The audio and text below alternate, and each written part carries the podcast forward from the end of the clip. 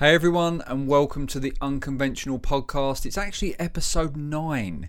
How is it episode 9? My guest today is a lady by the name of Sarah Morgan. Now, Sarah helps businesses and individuals rise above toxic cultural practices. A lady after my own heart, that is for sure. So, Sarah, a warm, warm welcome to the Unconventional Podcast.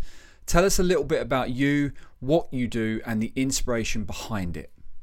Yeah, absolutely. Thanks, Andy, and thanks for the invite to to be here. It's it's lovely to to chat.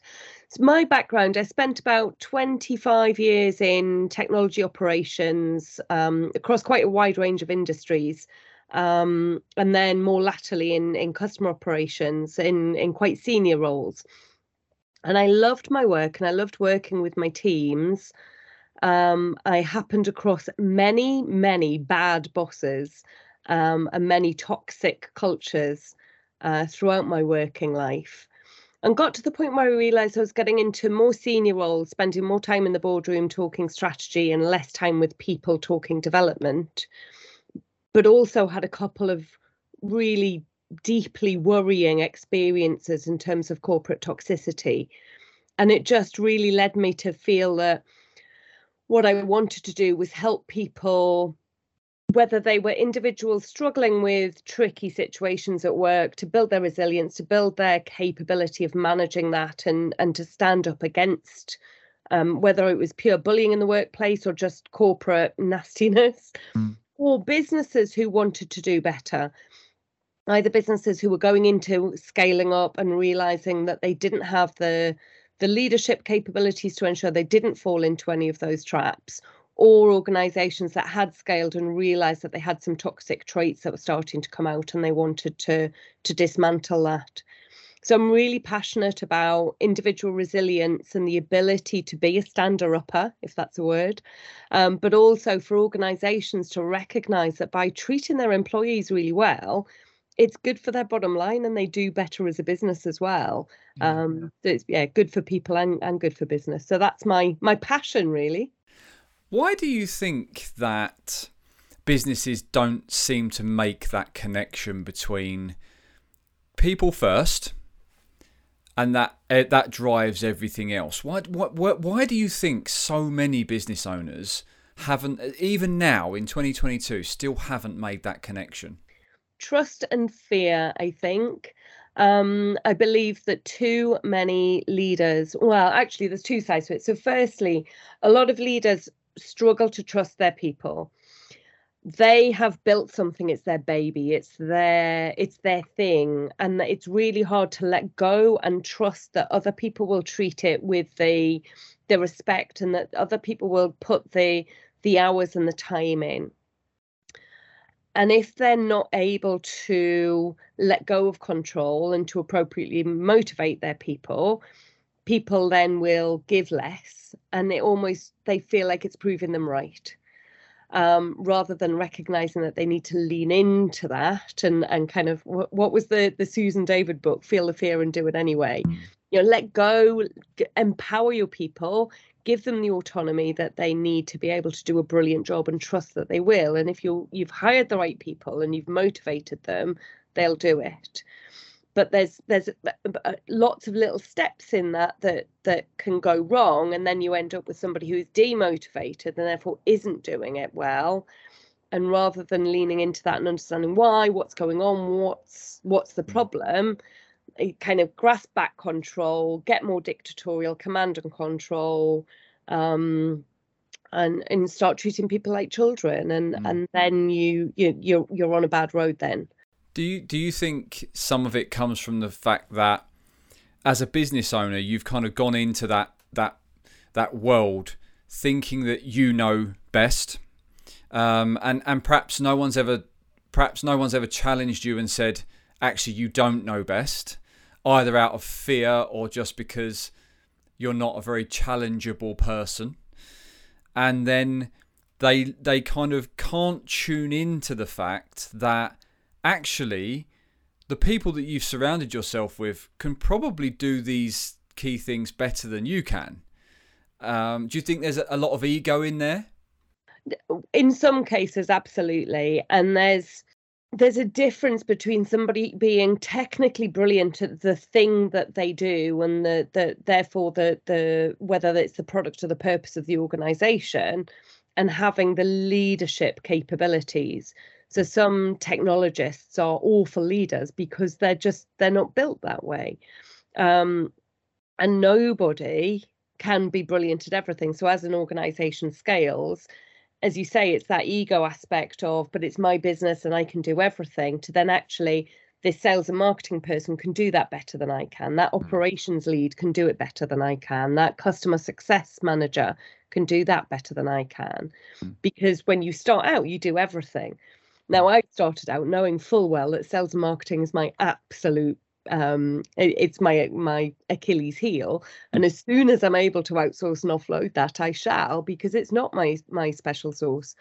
But there's a self-awareness and a, a um, humility i guess in that that not every leader or not every um, entrepreneur is going to have. It was interesting when i was a when i was a manager and i spent from 22 to 20 uh, well, just recently in management. So 20 years, almost 20 years. And when I first got thrown into it, it was very much a go and sink or swim. Um, and I was, I, I had, I was in retail, in electrical retail in Comet, which was a tough gig um, back in the kind of early noughties, 2002. And I had people in there that were in their 30s, 40s, 50s, and there's me, this 22 year old kid coming in that's been told to go and run the store, make it more money. And I, I, I was a, a, rabbit in headlights um, for a long time, but I realized very quickly that these people were my allies.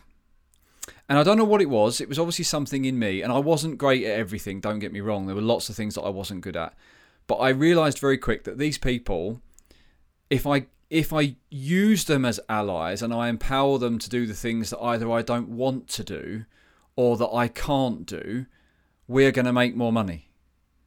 And and I, I lost that ego very quickly. And I'm not saying it, it didn't come back at times throughout my career because I think you, you fluctuate between having it and not, um, depending on how you're feeling in yourself but but I did very quickly utilize the strengths and skills of the people around me to get the job done, um, even at such a young age. That kind of, and that's probably why I was as successful as I was in those roles. Um, but like you, I saw some toxic cultures. In your what's your definition? Because it is your expertise and it's what you do. What is your definition of a toxic culture? What should people look for? So i think the first thing the thing that becomes quite apparent quite quickly is um, clickiness and you know kind of side conversations and side groups the inability to speak up in a meeting and the very swift um, gossip when you step out of the doors after the meeting Mm. Um, so I don't think that a toxic culture is necessarily or only the absence of psychological safety, but where you're unable to speak your mind within a meeting, but as soon as the doors close, everyone's like, there's, mm. there's a real, there's a toxicity around that. The um, the real uh, push from the management that you must toe the party line without any opportunity to question or um, debate those decisions and any dissenting voices being pre- perceived as being troublemakers or difficult rather than an acknowledgement that having a debate around the topic means everyone has a better understanding and then even if you don't agree with the decision you can get behind it because at least your voice has been heard and you know that the decision's been made for the right hmm. reason mm. So it's that uh, ability to open dialogue, the ability for everyone to be included. And then there's a very obvious um, toxicity around, you know, active bullying, um, racism, homophobia, um, whatever else it might be, sexism. Um, you know they're very obvious and very very apparent if you look at brewdog as an example i think that's ex- an excellent example where you've got the very open toxicity around that sexism and um, um, and harassment almost that was that started to come out now mm. but also underlying that the um, squashing of any dissenting voices, mm. the hounding out of the organisation of anyone who is prepared to stand up and go, are we sure about that? Can we disagree? Can we debate that topic first? Mm. Um, and then obviously the the the non-apology that came out against the the letter from the um, punks with purpose. Mm. Um, so it's those types of markers that that yeah. will show. So do you think, based on everything you've just said, do you think there's an argument that, and and, and again, this could come across as as ageist, I, I, I guess, but when I was that young manager at 22, I worked with a lot of other young managers that got promoted within the retail sector and just kind of thrown in. And I feel like I I had an element of luck and it could have gone very differently if I'd had certain situations to deal with that I just wasn't equipped to deal with because I just didn't have the life experience. In the modern day, where there's so many young entrepreneurs starting businesses because they've got that creative mind, they've now got the outlet they need in, in social media and the digital side of things. Do you think there's an argument that sometimes people just don't have the life experience to actually build a business at the rate that they're trying to build it? Oh, that is an excellent question. And I don't know whether it's life experience or whether it's self awareness. And they may coincide, as in, you know, we, as we get older, we make mistakes, we trip up, we realize that we don't actually know it all. And therefore, the self awareness comes hand in hand. That said, I've come across some people who are astoundingly self aware and humble, even at a much younger age. So I don't know whether it's an age thing or whether it's a um, a self awareness and a an emotional intelligence aspect. Um, I also think that kids these days are much more prepared to stick their hand up and ask for help so I think somebody setting up a business 15, 20 years ago, or somebody taking on a leadership role or managerial role um, 15, 20 years ago, might have struggled to say, I could do, use some help, I could work with a coach. Is there some some training and development that I can access? Are there people around me within my network that I can lean upon? Are there mentors that I can leverage to enable me to be the best that I can be? I don't think that was even necessarily kind of um, uh, something that was in people's awareness and certainly wasn't in the vernacular in the way that it is now. And again, it might be that there's a um, a an alignment between people who are self-aware enough and have the emotional intelligence and recognize that they can access that assistance mm. to to lead to a much better outcome and a much more rounded outcome um, than somebody who is you know I, I'm I've got all of the ideas and know everything, and I'm just going to uh, get it done.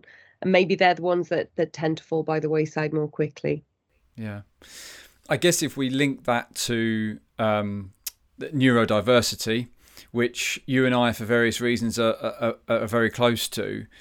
You talked about kids are um, are much more inclined to put their hand up. Um, I know that my son, who's autistic, he will ask in a room full of people that perhaps wouldn't ask the obvious question or a question that's a little bit crazy or a little bit out there because he doesn't necessarily have that thing inside him that says someone might think this is stupid so i'm not going to ask it. Um, which is a good thing i think that he doesn't have that fear of i'm going to ask this regardless of the consequence or regardless of the judgment. Do you, do you do you think that because 20 years ago there wasn't the awareness around autism, ADHD, a lot of the things that you and I are, going to discuss as this podcast goes on, that that played a part and that there was probably a lot of naivety around the different mindsets and the different way people process and consume information and it was kind of just like a one size fits all and if you don't fit in this box you're out type situation without a doubt.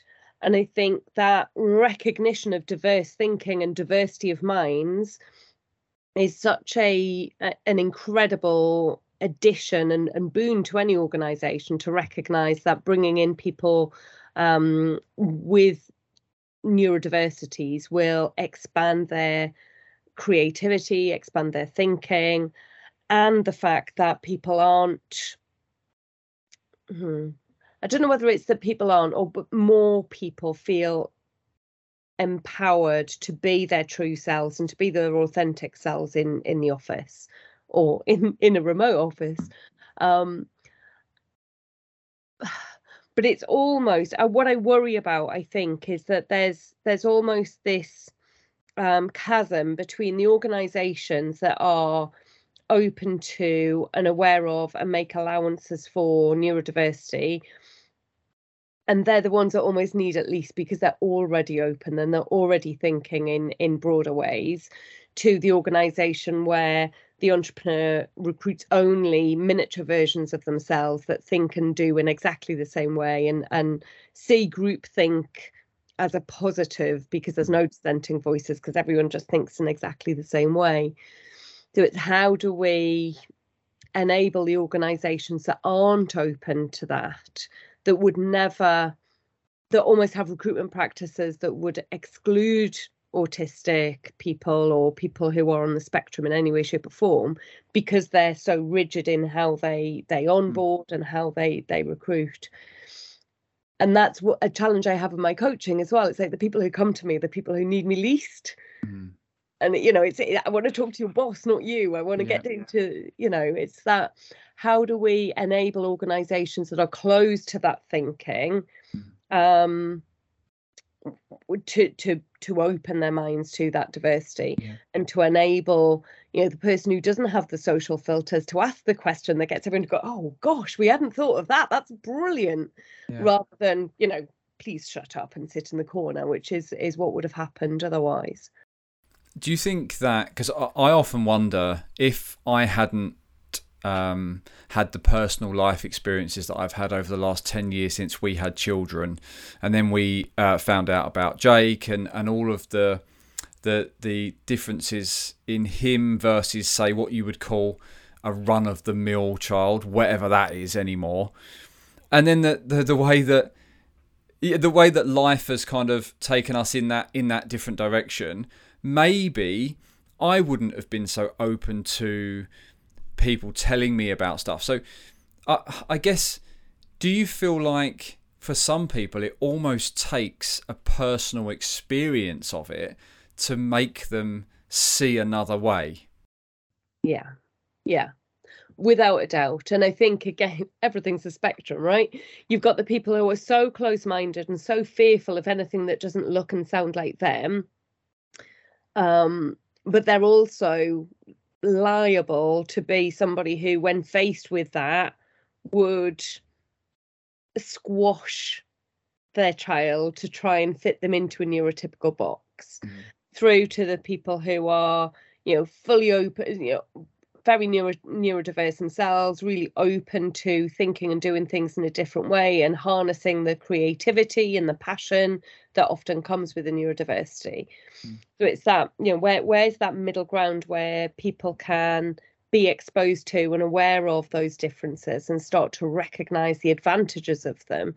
Um, which is one of the reasons why I, I'm so keen to shout it from the rooftops that, you know, neurodiversity isn't um, only the stimming, full on meltdown behaviors. There is a huge benefit of of harnessing the the the, the abilities of people who are neurodiverse. Mm. Um, and we're, had, we're really missing out by not doing that. Yeah. I had someone on uh, a few weeks back and we were talking about the benefits of neurodiverse people in business from a financial perspective. Because I think it's very easy for me to go on social media and talk about autism and talk about how amazing it is and, and to share videos of Jake and the things he does and stuff like that. But from a business owner perspective who only thinks about the bottom line, that's just all fluff. There's no actual tangible evidence there to suggest that hiring neurodiverse is actually going to make him any more money or her any more money. But I had someone on a few weeks ago that was actually in within their role, they were evidencing the increase in performance of the company, the increase in staff retention by employing neurodiverse in key roles. Not ev- not everyone is cut out for every role. Everyone has a skill set. Whether you're neurotypical or neurodiverse, everyone has a skill set. But there are specific roles that are absolutely tailor made for a neurodiverse person of of uh, some description because they're all different, but they're they're not being given the opportunities because the natural default for a lot of uneducated business owners is this is going to be more hard work than I'm willing to put in with no tangible difference to my revenue. Um, so, do you think that anyone trying to uh, coach and develop and educate business owners on the on the kind of benefits of neurodiverse almost has to go down that here's the proof that actually this can make you more money route? I don't think that they have to, but I think it's a good way of getting a recognition for those that are less open to it in the first instance. So talking about the strengths, you know, so somebody who has um, has or is, depending on on the way that you look at it, ADHD, um, you know, looking at their creativity, their passion, their ability to hyper focus when they're super engaged by something rather than looking at their disorganization forgetfulness and and sensitivity to criticism. So recognize you know they're probably going to be brilliant in a in a marketing role. You wouldn't make them uh, uh, an executive assistant for example. Um, so it's that, you know, um, recognizing those benefits and talking about the benefits and helping people recognize that the, uh, uh, what's the word I'm looking for? The, the adjustments that need to be made to accommodate somebody with neurodiversity is smaller than the benefit if you lean into their strengths and allow them to lean into their strengths. Uh, and I think increasingly businesses are becoming flexible, whether that's around the hours that people work and, you know, coder who does their best work from 9 p.m. till 4 in the morning. Well, let them work then. It doesn't matter that they're not doing their coding between 9 and 5. Yeah. To, you know, finding ways of scaffolding um, the organizational skills needed for somebody who is ADHD to enable them to to be creative and hyper focus. Yeah. Um, Did you know that the unconventional brand has three arms? The podcast you're listening to right now, unconventional apparel, where a percentage of the profits go to the National Autistic Society, and most recently, Think Unconventional, a social media company with busy business owners and CEOs in mind, putting your social media presence on the social media map. I want to, uh, if I can, flip the conversation to ADHD. Um, this is something, this is a journey that you are on personally. Um, I haven't made this public through the, the, the kind of pages of LinkedIn, but it's also a journey that I've explored with myself, um, as well as autism. And I haven't taken the plunge yet to get as perhaps as far as as you have, but it's definitely something that I've paid very close attention to. What I really want to know, and I think probably people listening to the podcast would like to know, is what is it at, at the the later stage of life, you know, you and I aren't children anymore. We, we've kind of grown up. We've, as you said to me before we came on air, you've been in society for all of these years, just getting on uh, to to one extent or another. What is it that made you say, "I'm going to go down this road. I think I need to to speak to someone and actually get some questions answered." Yeah, sure. So, um, leaving the structure of corporate life to set up my own business um, highlighted some of my challenges, I guess, particularly around organization and having the, the structures working to deadlines where in a corporate role, I knew I had that meeting on Wednesday afternoon. I had to have all of that prepped, and, and everything was much more structured and straightforward. Uh, whereas when I started working for myself, suddenly everything was so much harder. Throughout my life, I have um, berated myself for being lazy and demotivated and untidy and messy. Um, and I am particularly, um, I particularly struggle with putting off calls that I know that I need to make that are going to be difficult and I have used that with uh, as a stick with which to beat myself for many many years. So as I've gone through my coaching and and anybody who sets up in business, it's a massive mirror on yourself anyway. But particularly working as a coach, there's a massive amount of self discovery that has to happen if you're going to be a, a decent coach at least.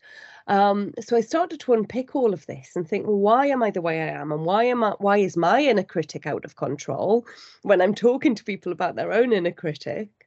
Um, and I was talking also about my daughter, who is dyslexic and displays some challenging traits. And I was starting to look at ADHD for her. Um, and a friend of mine said to me, once you've got your diagnosis, hers will be more straightforward. And I was like, excuse me, what do you mean my diagnosis? And literally, it was like a thousand light bulbs went off. And I'm like, oh, and this, and this, and this, and uh, of course. So I started doing some hyper focused research, as is my want. Again, another light bulb. Um, and recognize so much of myself and the coping mechanisms and strategies that I've put in place for myself and that ADHD overwhelm, that sitting on the sofa, unable to do the thousand things that I know I must do. Um, and the more I read and the more I researched, the more it simply made sense. I'm not actually a lazy troglodyte, but actually I am struggling with a, a neurodiversity. So I thought, right, I'm going to talk to my doctor and she will tell me not to be so stupid, that it's midlife crisis slash perimenopause slash COVID, whatever. Um, so I spoke it through with my GP and having heard lots of stories of people who've struggled talking with their GP, their GP have turned them away because they've functioned and, and been successful. Um, my GP just said, Yep, absolutely classic. Yes, not a problem. Straight in for a referral. Um, and the the sense of validation and vindication that I felt in that moment was immense. So even if nothing progresses from that point, and I don't know whether I need or want medication, but just to have a medical professional say, yes, these things that you are experiencing are due to a neurodiversity, not due to you just being a lazy bastard, mm. was brilliant. It meant so much to me and has really helped me start to put the right steps in place to scaffold my um, my being in the world and my my capability of running my mm. business in a in a more uh, effective way. Really lean into my strengths.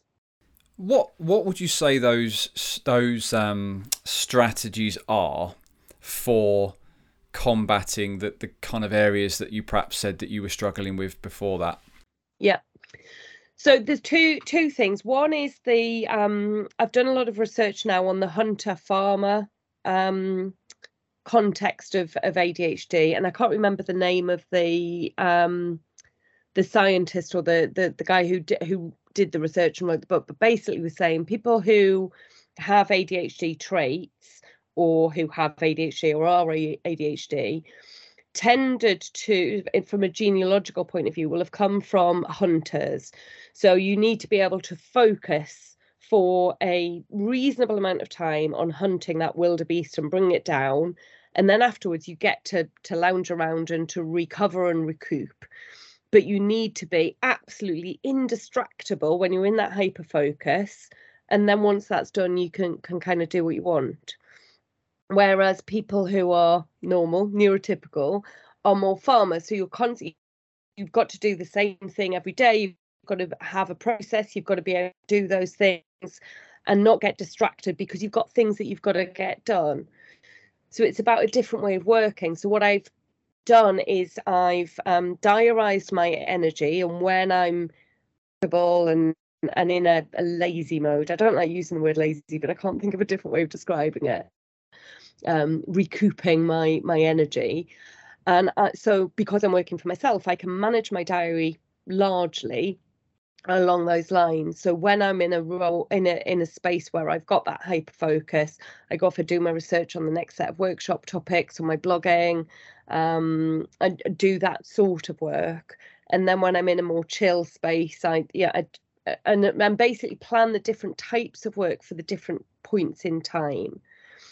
I'm not yet in the position where I'm making enough, but I know straight away what I'm going to outsource to somebody else in terms of the organization, having a VA, being able to um, offload the tasks that just don't come naturally to me and that cause me a lot of stress.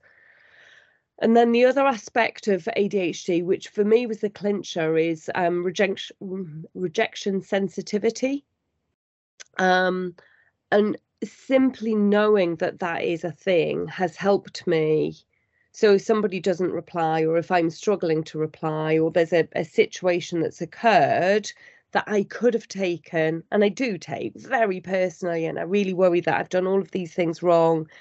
I'm much better able to take a step back and recognize it for what it is, mm.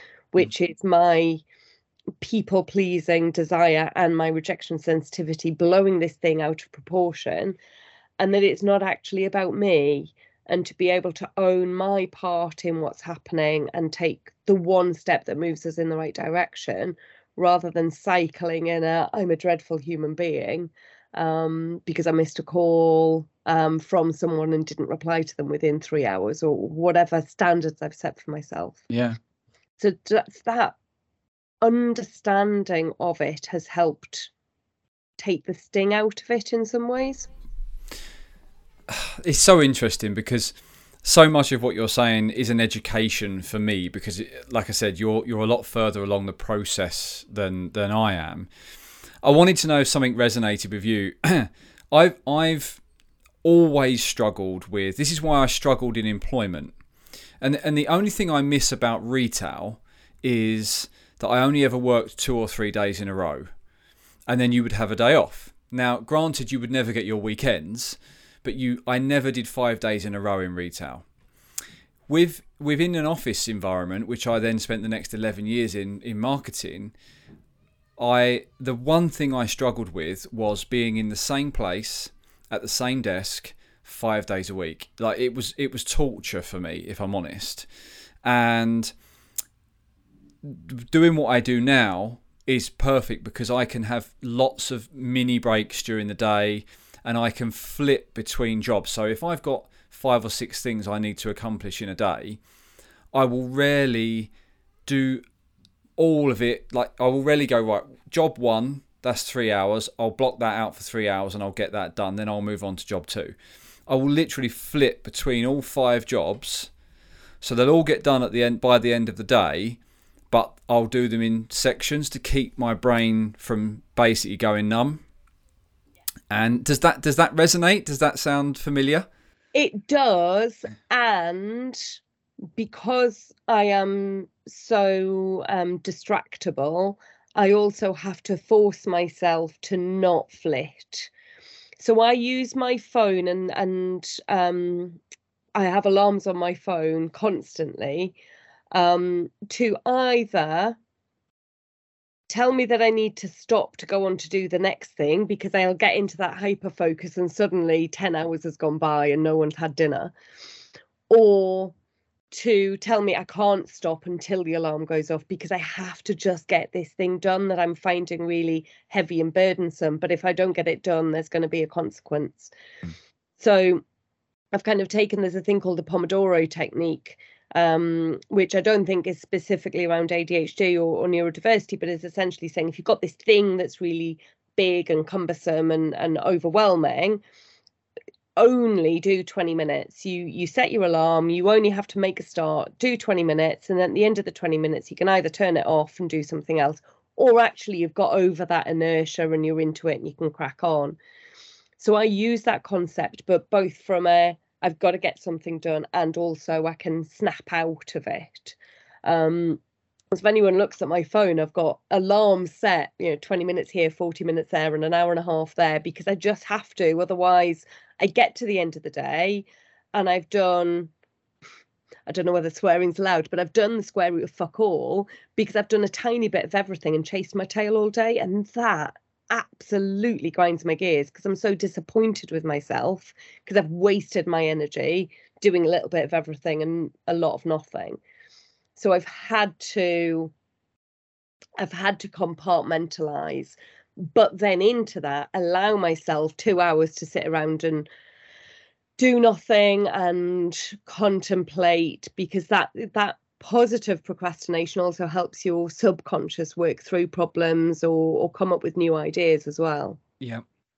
I I find it fascinating that um, you've kind of you talked about medication and actually it was interesting um, there's a guy on linkedin called mark gaisford i don't know if you if you follow mark or you've ever heard of mark he's the founder of red sprout um, red sprout digital or red sprout media one of the two they're a, a, a media company. He used to be in recruitment for many years. And when he was about 50 maybe 52 he announced on linkedin that he was adhd and it that was the thing that sparked my initial interest in the process that he took. Because a lot of what he was talking about really resonated with me in terms of where he struggles. And he went down the road of medication after he'd been diagnosed. And I think he took it for about a week and then came off it because he said all of the things that made him great were suppressed under the medication. So although he he had to fight the things that he was challenging with and, and find coping mechanisms as you've done, he he would rather do that than suppress the things that that made him who he was and that made him successful in recruitment and now successful in media. Would would you would you kind of agree with that? Is that kind of your take on it? A hundred percent and I'm I guess I'm lucky in that my ADHD isn't extreme. You know, I am able to function. I have been able to hold down a job and and get to a senior level. I have been able to function, and I recognise that for some medication is absolutely important. For me, I think it is that being able to lean into the superpowers that my ADHD brings and fi- find ways of minimizing the disbenefits. Apparently, disbenefits isn't a word. I think it is. It definitely is now. Yeah. Um, because you know, it is a superpower. Being able to hyper focus in the way that I can, being able to be as creative and passionate as I am, I don't want to lose that. I'd like to not have the absolutely compelling urge to know how tall Jesus was at 2:30 in the morning. You know, that that's not a, the best part of ADHD. Five foot seven, by the way. Um, but actually, I don't want to lose all of the brilliant things that that my neurodiversity does bring to me, and being able to role model that actually it's it can be a superpower and you can leverage it to be brilliant in your own way. Mm.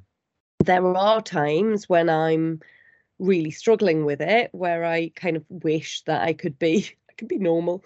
But as you said earlier, who's normal? What is normal? Um, and if that means losing that passion and creativity and and my you know the sociability that I think is part of it, the ability to just gabble away, mm. um, is yeah, I wouldn't want to lose that. No, I read a stat a while ago that said one in seven people is neurodiverse but I don't think that's one in. There certainly isn't one in seven people diagnosed. I think that's one in seven either believes they are or through different conversations that people have had with them have said you're definitely this or, or you're definitely showing signs of this.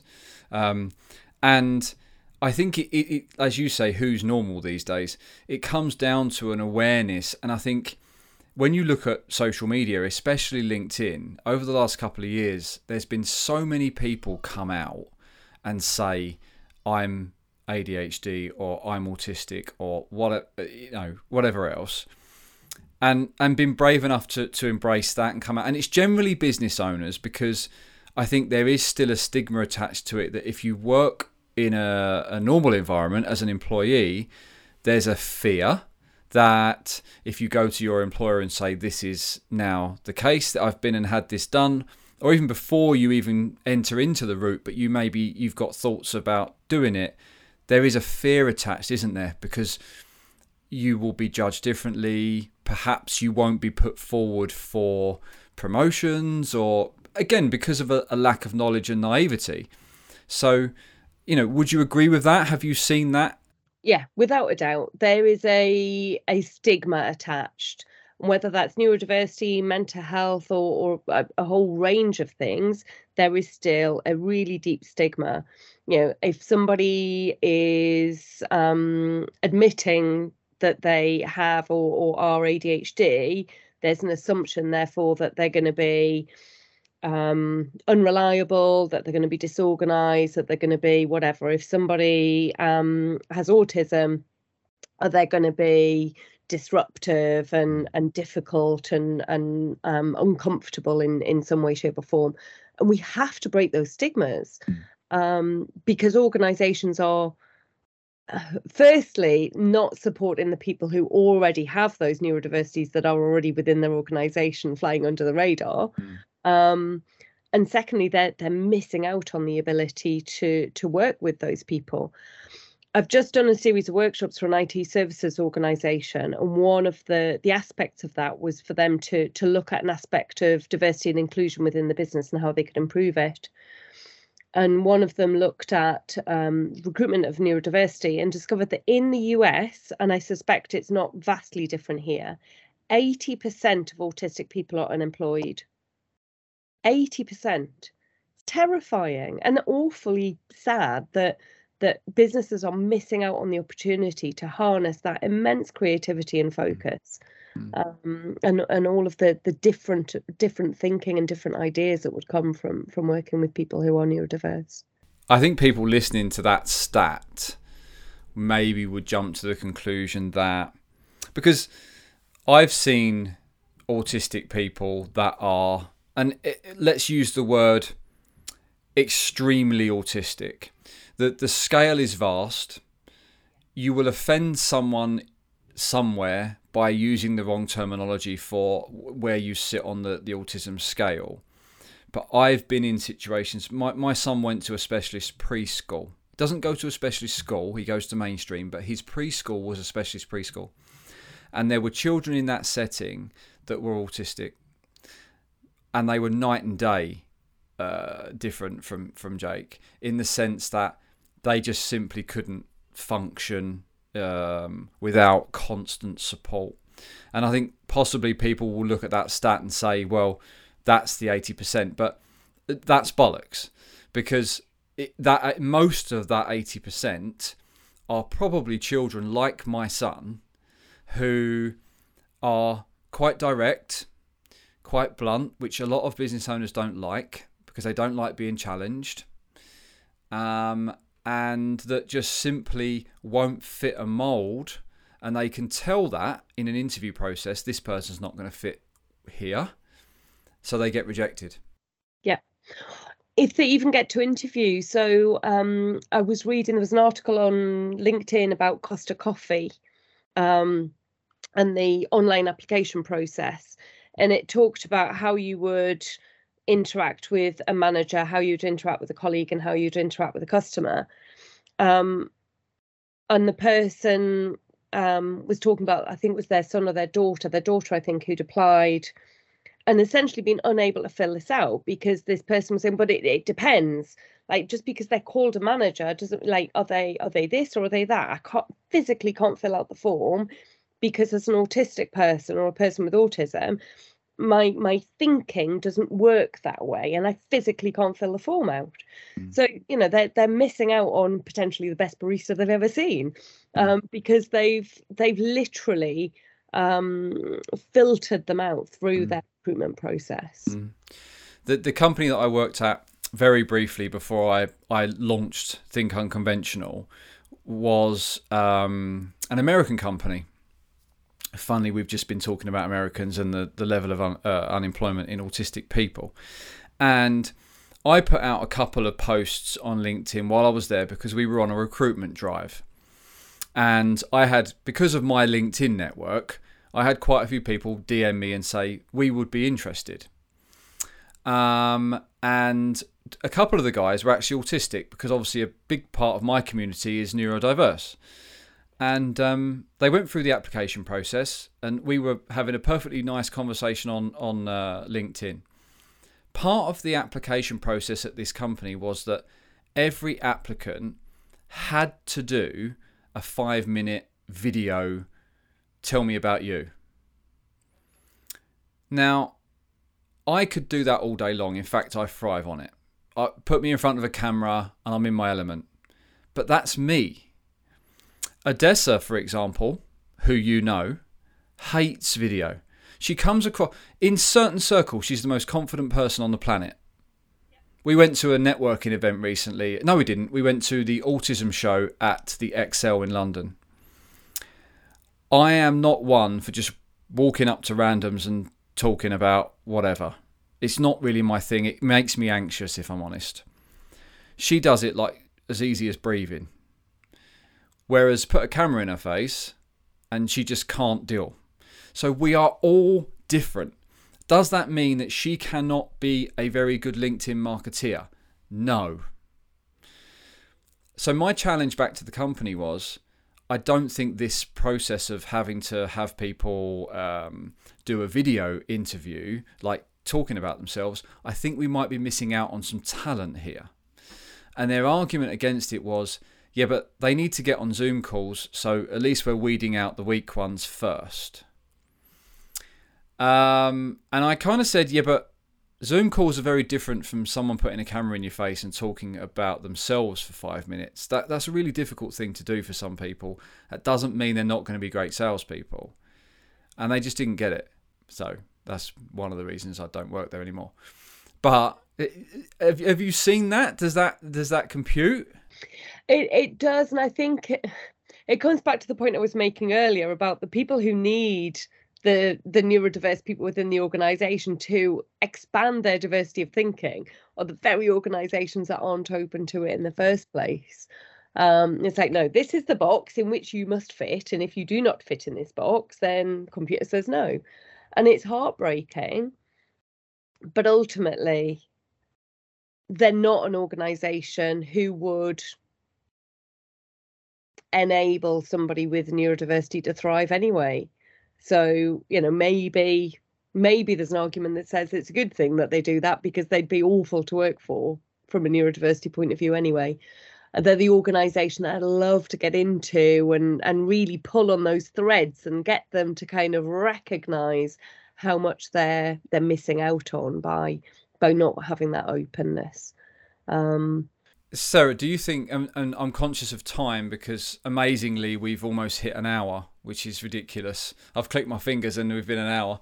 Um, do you think that there is an argument, though, that the education, for it to take effect and for it to, to work, it has to run through the entire business? Because, and what I mean by that is, even if it comes from top down, and this comes back to your toxic culture element if you've got people within that business that are fairly senior, that are generally left alone to do their job, and they don't buy in to the message of inclusivity, accessibility, they can do a hell of a lot of damage, even though they're not at the top, because they're not necessarily being monitored and managed and, and, and buying in. And so it, it kind of has to come through the whole company or it or it will drop or it will fall down, won't it?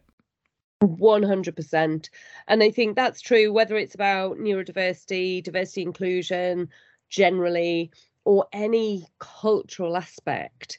Top down is not enough, bottom up is not enough. It has to run right the way through and it has to be measurable and actionable. if an organization want to genuinely make a change in, in how they work um, and the culture within the organization, it has to run right the way through. And having solid metrics and measurements that show the benefit of doing it and how well they're doing it mm. um, is the only way of making it stick.